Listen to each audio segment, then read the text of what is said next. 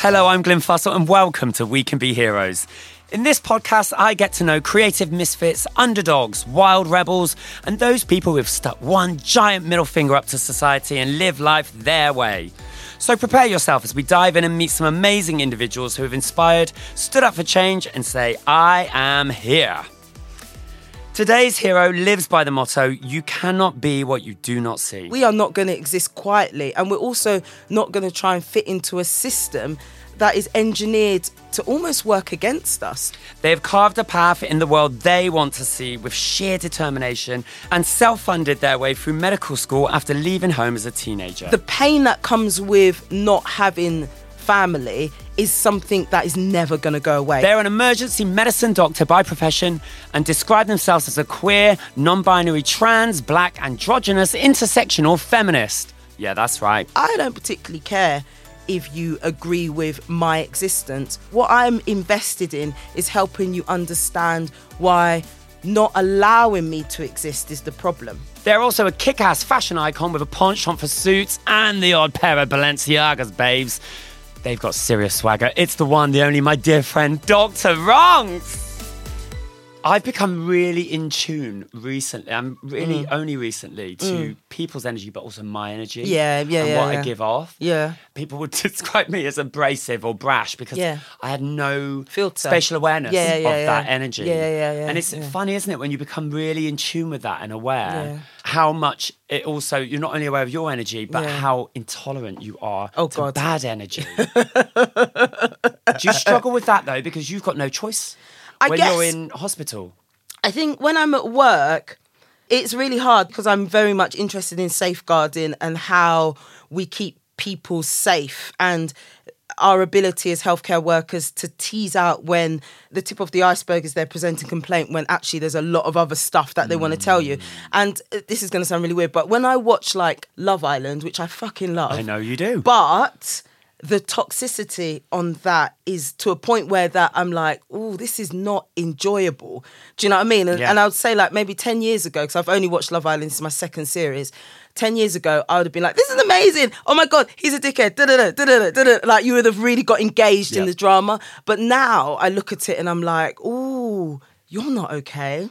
You're not okay. Yeah. You actually are able to label the problematic terms. And I think that just comes with age, to be honest. So, a part of kind of, I guess, being a healthcare worker is trying to be empathetic, but don't become invested in somebody's trauma and allow their trauma to affect you. So that's about creating boundaries. boundaries and also like a lot of codependency work. Like if you read a lot of books on codependency and stuff people who are codependent and i definitely have had and probably still have some codependent traits betray their own emotions to absorb somebody else's and become affected by other people's emotions. And so there's noticing when somebody's toxic and then there's noticing it and separating yourself whereas back in the day i'd notice it and get really invested in someone Yeah. else's problems and not pay any attention to my own save, savior complex. I've struggled with that a lot of the time. If there's toxicity around me, Yeah, yeah, I yeah, try yeah, and yeah. fix it. Yeah, yeah, yeah, Try and- I'm gonna, I'm gonna change. I'm Yeah. gonna change.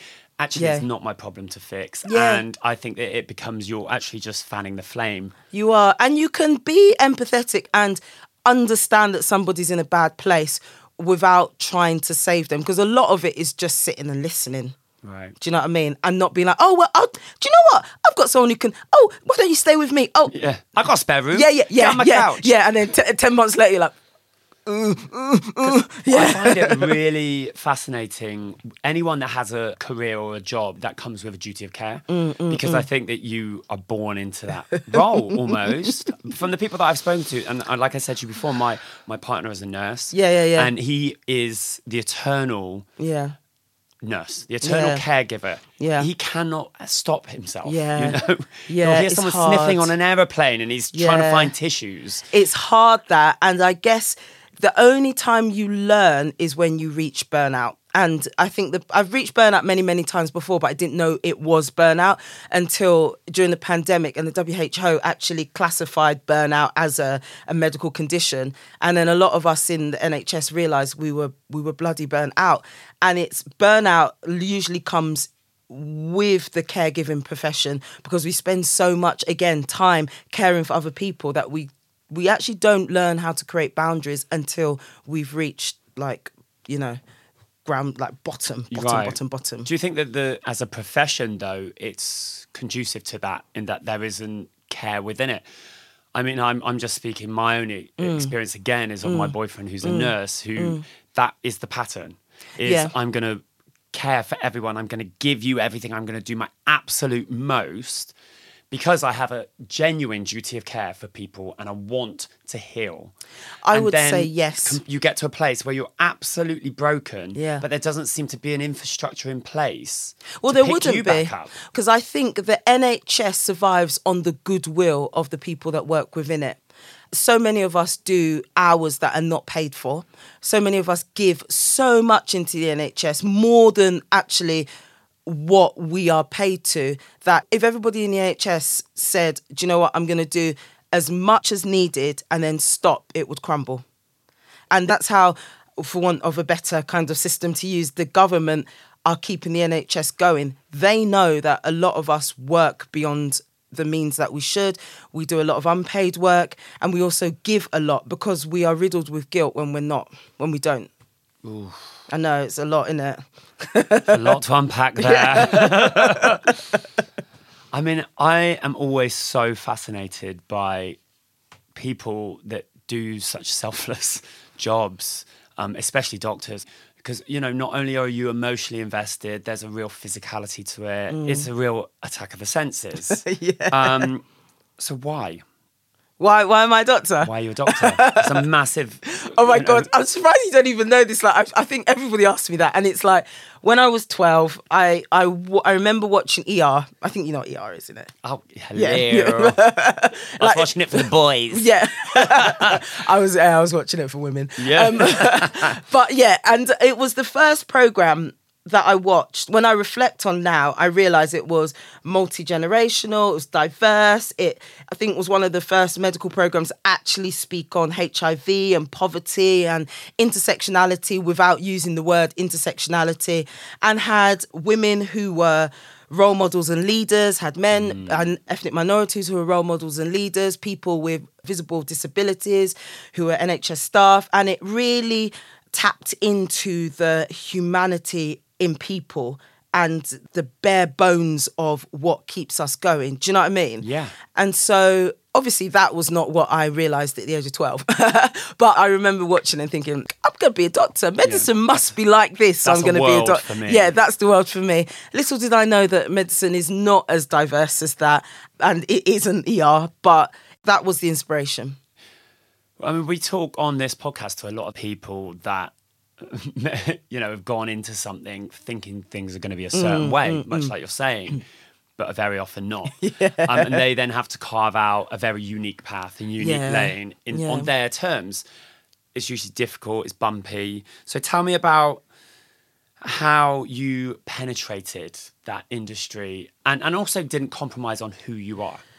I guess for me, um, on reflection, because reflection is such a great tool in healing. When I look back at being a younger Ronx and a younger doctor, I always thought it was really, really hard. And I think the resilience that I have and had was definitely related from an upbringing that wasn't happy. So most of us that are LGBTQI, regardless of the profession that we're in, have had struggle, have had Yeah. trauma. And I think that's what makes us amazing. Like when you watch, and I'm sorry, I'm going to deviate. When we watch RuPaul's Drag Race, for example, the people that really get to you are the folk that literally have come from nothing. Yeah. And the resilience that they have and the talent that comes out of it blows your mind. individuality. Yeah, in the because I think struggle yeah. breeds a really Yeah. unique uh, lane that Yeah. only they could walk in. Exactly, exactly. And I always use like RuPaul's Drag Race, uh, regardless of how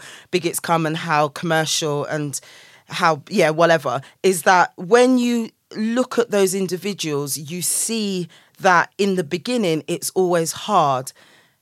But that struggle, as you say, breeds an individuality and an understanding of self, which means that whatever you go into, you make it your own. Yeah. And I guess with medicine, all I ever wanted to do was become a doctor. There was no ambition to be a consultant. There was no ambition, essentially, in the beginning, to change people's lives and be like, oh, I'm gay, look at me, you could be a gay doctor too. That came with time. Right. Because in the beginning, it was about survival, it was about making sure I became a doctor. And then when I became a doctor, I realized, especially in meeting lots of young black and brown kids and LGBTQI people, that there were not people like me in the profession. Luckily, I'm surrounded by loads of amazing people. I've got amazing chosen family. And then you get an interest in like, who are LGBTQI people? Who are we? Where have we come from? Right. Who are the people that have existed before us? And then when you do that history and when you do that reading, which I think only really LGBTQI people do, because if you're cis and you're straight and you're white and maybe you're a man, everything's already fed You to don't you. need to. You can just look forward. Exactly. Yeah, yeah, exactly. You can just keep going. Exactly. Because everything has already been paved. Is- exactly. for you. The system is system designed. The formula Yeah. is designed for you. Exactly. And when you've got intersections, and I only ever learned that term, I knew about the different things that make me up, but I didn't know that privilege and oppression and labels all had this, you know, intermix and help us navigate society. It's only then I was like, who are the people? Like, there must have been queer Right. people and black people before me. Who are they? And then that made me realize that, you know, because as a black person, you're taught at school about the slave trade, which, you know, is not black history. It's a part of history, and one could say interrupted black history. Nevertheless, when you learn about all the other things that you're not taught about at school, you realize, oh my God, like we are amazing humans. Yeah. And because we're amazing humans, you want everybody else to, to be part of that family. And that that I think spurred me on is that we are not going to exist quietly and we're also not going to try and fit into a system that is engineered to almost work against us. Do you find that you're driven by a need to disrupt? I mean, I, I and by disrupt, I don't mean. I know what you mean, I don't know mean you that you walk into And go, "Shut up, yeah, you!" Yeah, nurse, be quiet. You put that piece of machinery down. I'm, I'm going to kick it. None of that. but there is, I think that especially with queerness, Yeah. I think that there's a sort of real built-in need to disrupt, and I think disruption can be done in many ways. Absolutely, absolutely. And when younger Ronx just was really angry with the system, really angry with everybody who didn't get me. Now I've turned that round and that's happened over time. It's if you're gonna be angry with me, I'm not gonna waste my energy trying to convince you to see my humanity. But what I am going to do is build up those people that do get me and make family with the people that get me and us. And we are going to be a united front against your nonsense. Do you know what I mean? It's Oh, not I a love single person. I love that. It, it can't be a single thing anymore. It has to be collection, collectives, community, all of us. And so, what what are those components then that have taken you from that person that would engage with that Mm. to where you are now? Because it is a it's a process. It- I oh know God, it is it's for a me. process, I, I much the same was Yeah. just chaotic, manic, Yeah. angry, Yeah. reactive, Yeah, yeah, yeah. reactive to everything. Yeah. and that's what people that were attacking me wanted. They Absolutely. want a reaction. Absolutely. So, how do you get to this place? I definitely say it can't be rushed. It's absolutely time, environment, and making lots of mistakes. So, I in the beginning, I would say it's friends. Uh, I mean, it's always friends, but in the beginning, it was friends who would allow me to be angry, but also would give me space to understand why I'm angry and to be less angry. There's therapy therapy definitely for me helped me understand the parts of me which were reacting. And then you think of like people like recently Patrisse Cullors, who founded with two other ladies black lives matter um, has released a book on i think it's like 10 or 12 steps t- to become an abolitionist. And in it there's a couple of really practical ways in which you can manage the world around you in a way that you're not always tired and burnt out. And a couple of things in it, she says, respond and not react. And sometimes, like, obviously, people all my life have been telling me that. But it sometimes takes someone who looks like you and has been through stuff to actually help you really see. Do you know what I mean? Because we spend our lives listening to Yeah. folk, but are we actually hearing?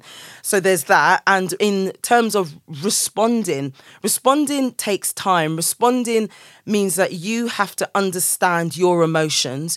You often have to have insight into the emotions of the person in front of you and understand what they are perceiving, even if it's not what you are necessarily showing. And then being the bigger person and making a decision to whether you are going to respond to them, whether they're worth your response, and whether you can handle the fact that they might not um, respond in a way that you expect. There's another chapter on courageous conversations, which is essentially her saying that you have to make a decision to what you want the outcome. The outcome is in your hands. So, do you want to start a courageous conversation with somebody? It could be a friend, it could be a family member, it could be a politician, in which you are happy with being misunderstood, or do you not respond at all? Mm. and it's all we have we have the power is in us the the system wants us and i say system is lots of things it can be people it can be institution it can be relatives family blah blah whatever um one and sometimes want us to believe that we have no control over circumstance in some respects we don't but in a lot of respects we do and once you realize that you then can make a decision to whether you do respond if you want to react or you just walk away I've started doing this exercise that because the thing is I still get angry. That's the Mm. Oh, thing. yeah, yeah, yeah, We yeah, still yeah. get angry, right? Absolutely. And the world that we live in right now, we're I think if there's any level of activism involved in what you do, people want you to get angry Yeah. and they want you to respond Yeah. and react Yeah. and get angry back. And so it becomes this. So I've started when I'm really angry at something, I will write amazing that person, Yeah. or it might not be the person. It might be a system, or it might be. I write a letter, I mm. seal it, and then I open it again in a week. amazing And just so I can sit with, am I emotionally like in a place that isn't practical or isn't going to achieve something positive Mm. or productive?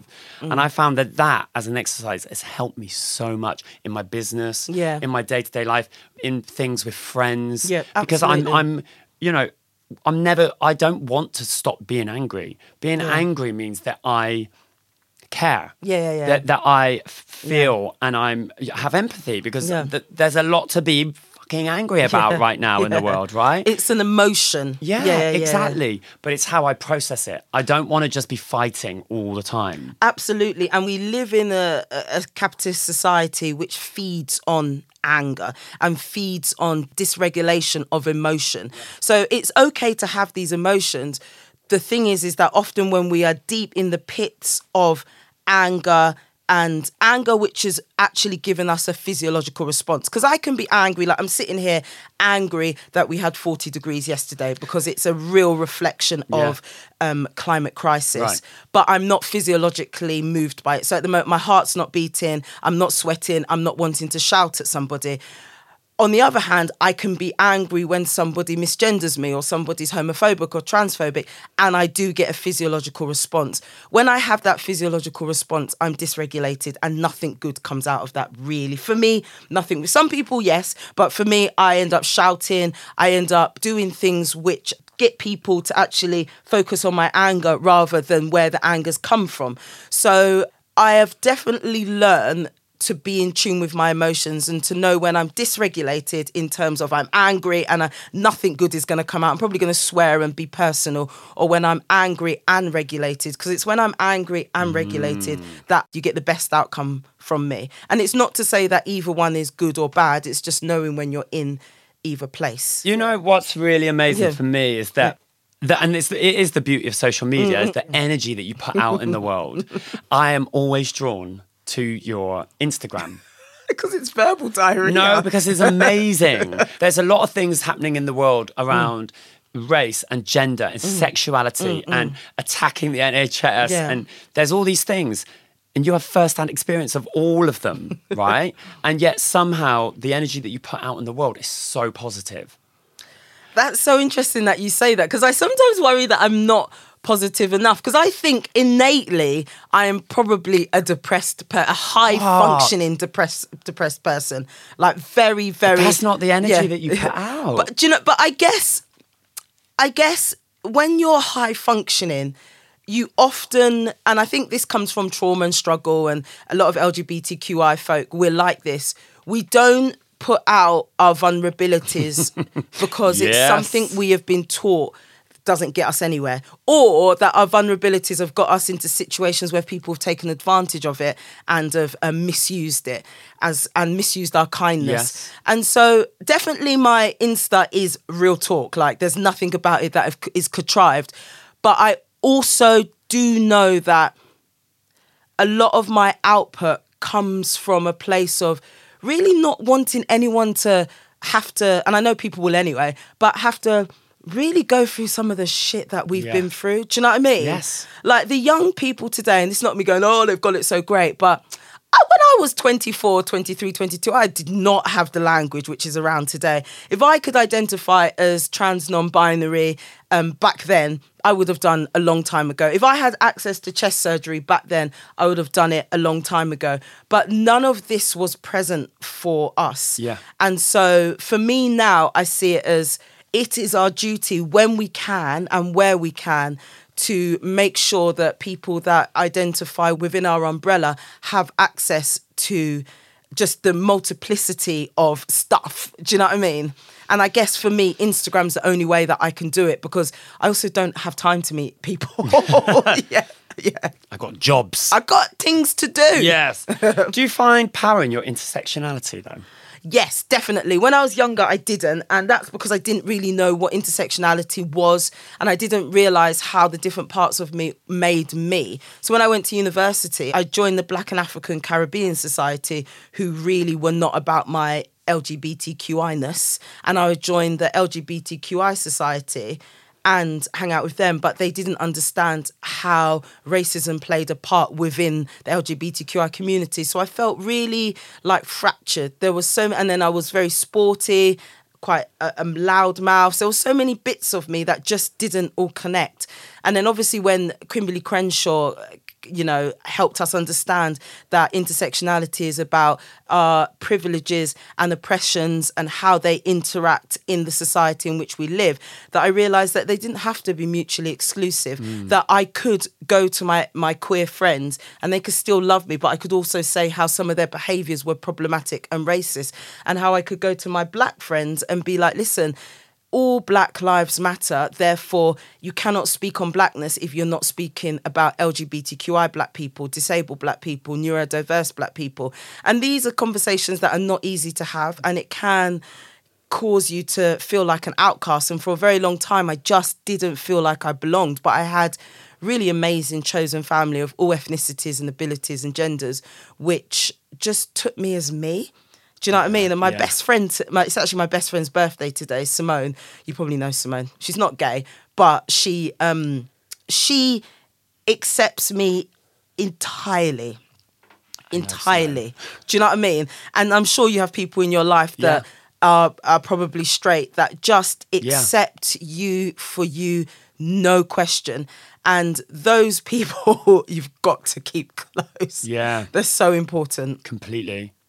I found that, you know, talking about chaos and energy, that mm. as I've got older as well, I have recognized mm. who those people are. Mm-hmm. And I don't need numbers, volume. I just need those people that see the best in me, want the best Yeah. for me, tell Yeah. me the truth. Yeah, yeah, yeah. Family, chosen family. Yeah. It's powerful. It's hard though because we live in this world which Eh, where productivity is almost is the is your value. The more you do this, the more you have of this. Like volume numbers seems to equate to worth you know. The more like you you watch programs and it's like the more followers you have the more important you are you know? Yeah. and so it's really hard to un- unpack that. Unfortunately for us we come from a generation where actually likes numbers followers came later Yeah. do you know what I mean? We Thank God. Can you imagine? I mean, I would not be a doctor today if I had? Instagram when I was in medical school. I'd be on Love Island. Uh, words. Do you know what I mean? Well, I wouldn't because Yeah. I have too much body dysphoria to be on, on Love Island.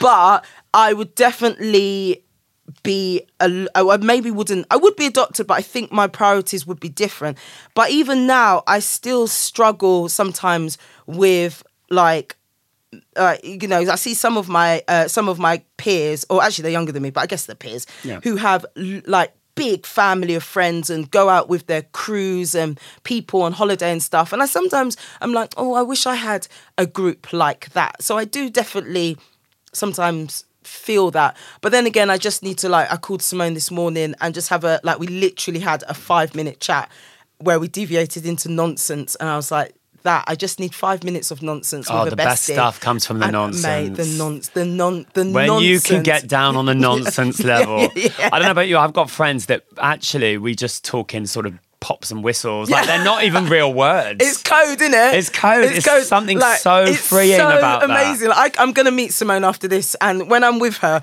like something could happen, and we just like I can see her looking sideways at me, and I'm looking at her. Don't need to say anything. The- Yeah. like that. It that that non that non-verbal communication, the invisible thread that you have Yeah. with your besties is invaluable. But you need to be constantly, I feel like I need to be constantly reminded by that because I'm in a world where, especially with social media, where people say, oh, Ronx, you know, sometimes you post like 15 times a day. I'm like, bitch, there's no book, there's no rule book. Also, who I'm- cares? But, you know, there's there seems to be this like way of being. And I'm like, this is my. I, li- I always say to people, I live by myself. So if I've got something to say, it's going to go on Instagram or I'm going to call my mate. And that's that. Like, you Yeah. like it or love it or leave Yeah. it. Like, it's just it's just a platform for me. Yeah. Do you know what I mean? So how do you? I mean, I mean, you said there you post a lot, and I love the the, the level of. It can be, you know, Random. something really political here, or you could be commenting on spaghetti. Yeah. You know what I mean? Like,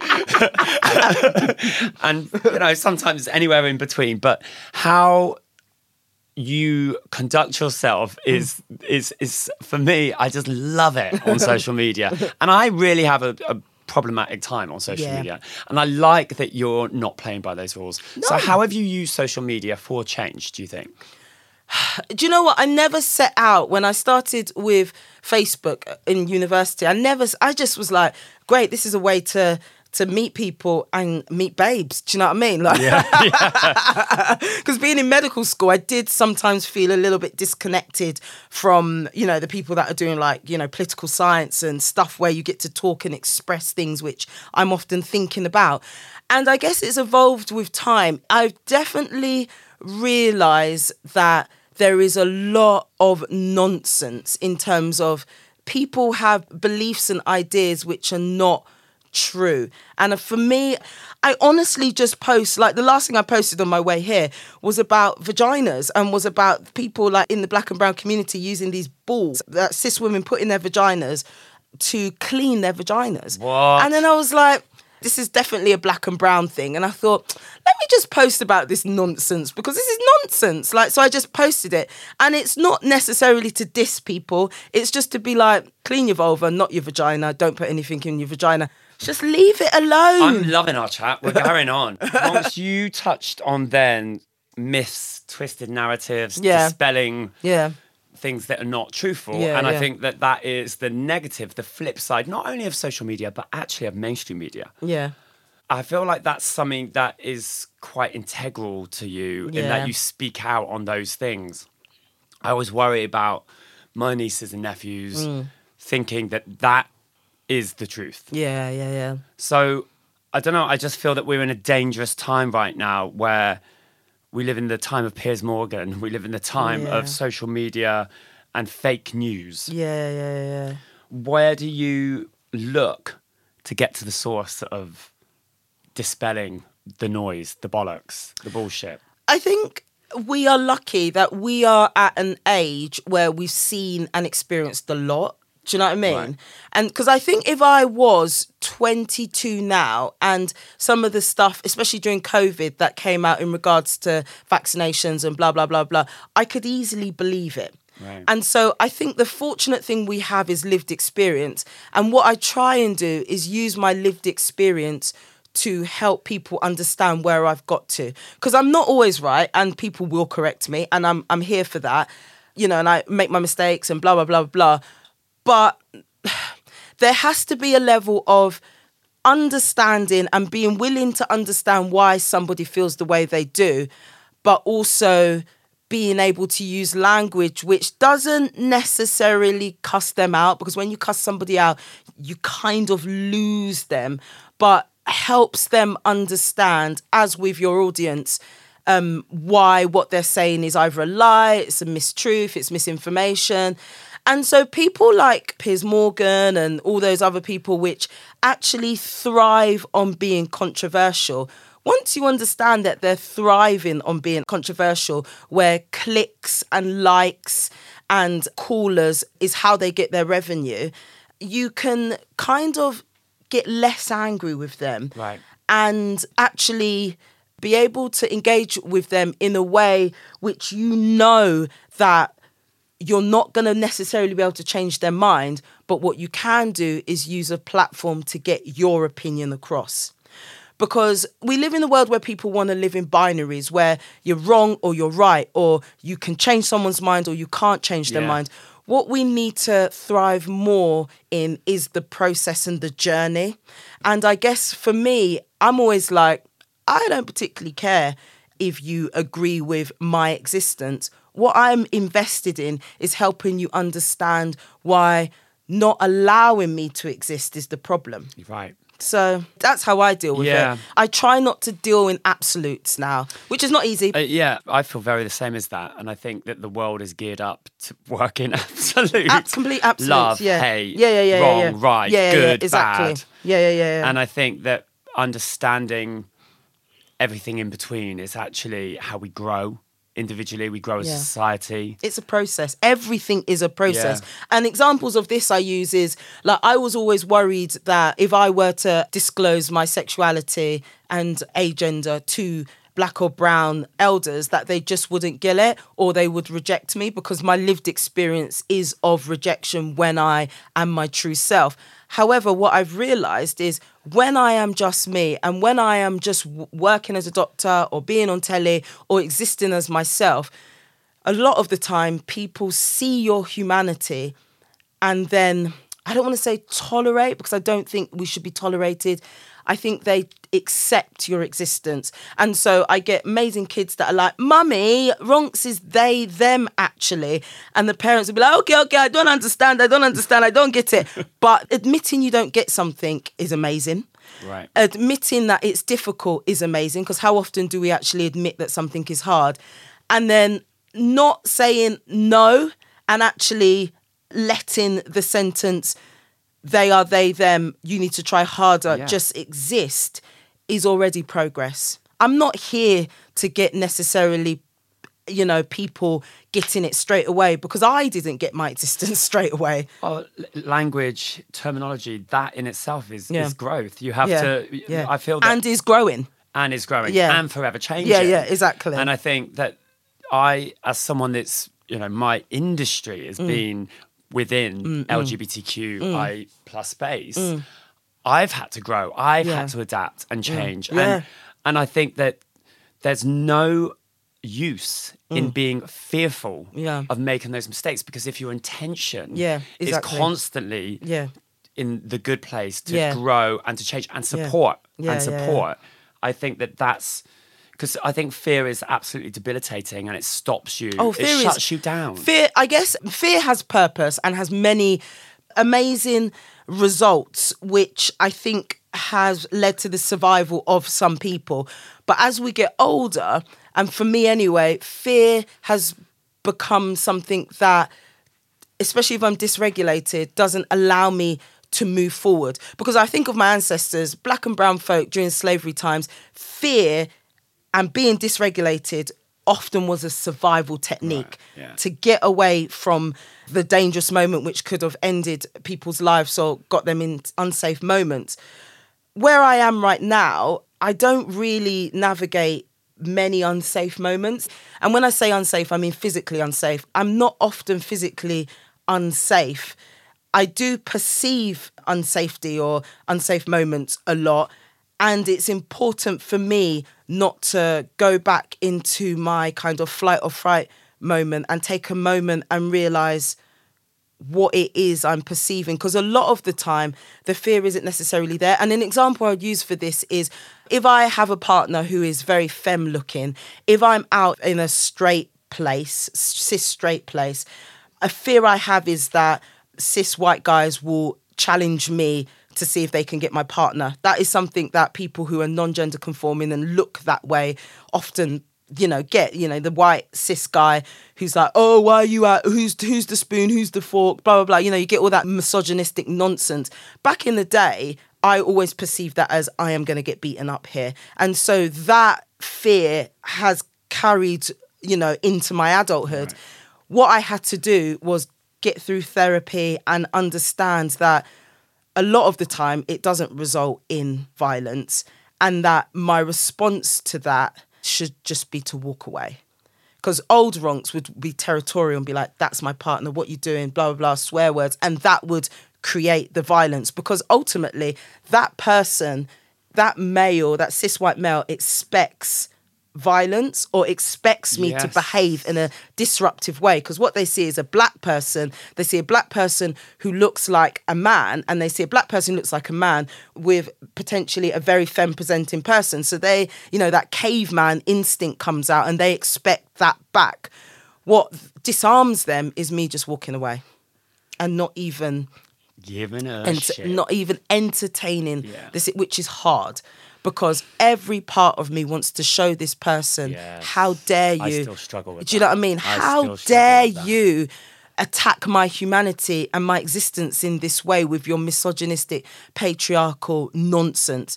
But actually, I'm like, I ain't going to change you today. So I know I struggle with yeah. that, and I it's it's funny that we're talking about. Well, not. There's nothing funny about it, no, but, but yeah, it's, it's weird yeah. that we're talking about it because only recently I was down in Bristol where I'm from, mm. and I was doing an event, mm. and um, I had my Bristol community around mm. around me, mm. and they are the most wonderful, yeah. diverse mix of people ever. And we were just all having the time of our lives. Mm. Sunny day, we were mm. outside. Mm, mm, we're, do you know what? We're experiencing joy. Yeah, yeah, yeah. Euphoria. And that joy yeah. is so confusing to people when it doesn't look like how people this cis white male and his very aggressive dog came up to us. Now they didn't go for me mm. because I think that I would have been too much of a challenge. Mm. So what they decided to do is they go, "Oh, I'm going to go for mm. my trans friend." Mm, mm, mm. Who is also black? Who is also very petite? I'm that perfect. We're, uh, you're going to get it. Now that some I saw red. Yeah. Actually saw red, which is something I've really worked on. Yeah, yeah, from yeah. Where right. I'm from. Yeah, yeah. To not get to that point and that feeling Absolutely. of red being out of control. Yeah. But I couldn't stop because I realized that actually I can do it for myself. Mm, but mm. when I see people mm. being, mm. you know, being attacked, it mm. just boils my piss. And it's hard because the response we have is being angry with the situation because it also triggers us and brings up times when that happened to us. But also, we want to be protective yeah. of our trans friends. And I guess for me, I still see red and it's hard because there's an element of you which wants to show like a physical united front but then there's another part of you that's like a i don't want to be beaten up. You know we've worked too hard on our aesthetics to get it messed up by somebody.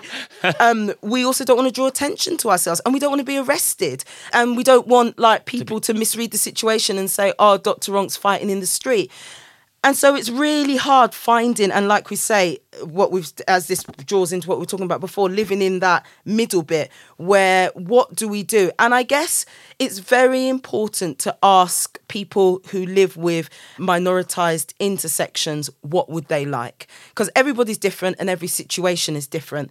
And what did you do interestingly? Well, I was about to tell you we all sang Cher Believe, pointed, and just danced. And they don't know what after to do. man, and I've never seen someone shit himself so much.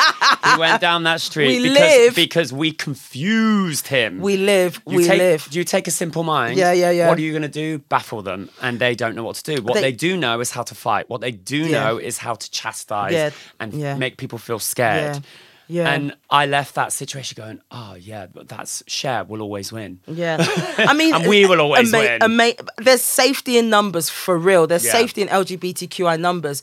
It's what do we do when it's just one or two of us? Right. Do you know what I mean? And as we know, uh, just to deviate to like Sarah Everard, the white girl that was murdered by a police officer, sometimes the people who we look to for safety aren't safe. Right. Do you know what I mean? And I always say to my straight friends, especially my non trans friends, I'm like, when you're out with your LGBTQI folk, yes, you're invested in our culture and it's really fun and we're, we are we are the funnest people on earth. I don't care what anyone says. And for me, True. black trans folk are the funniest people on earth. Yeah. Funniest. And so, yes, you're out here enjoying our culture, enjoying our presence, enjoying us. But you need to learn what to do when stuff goes sour Yeah.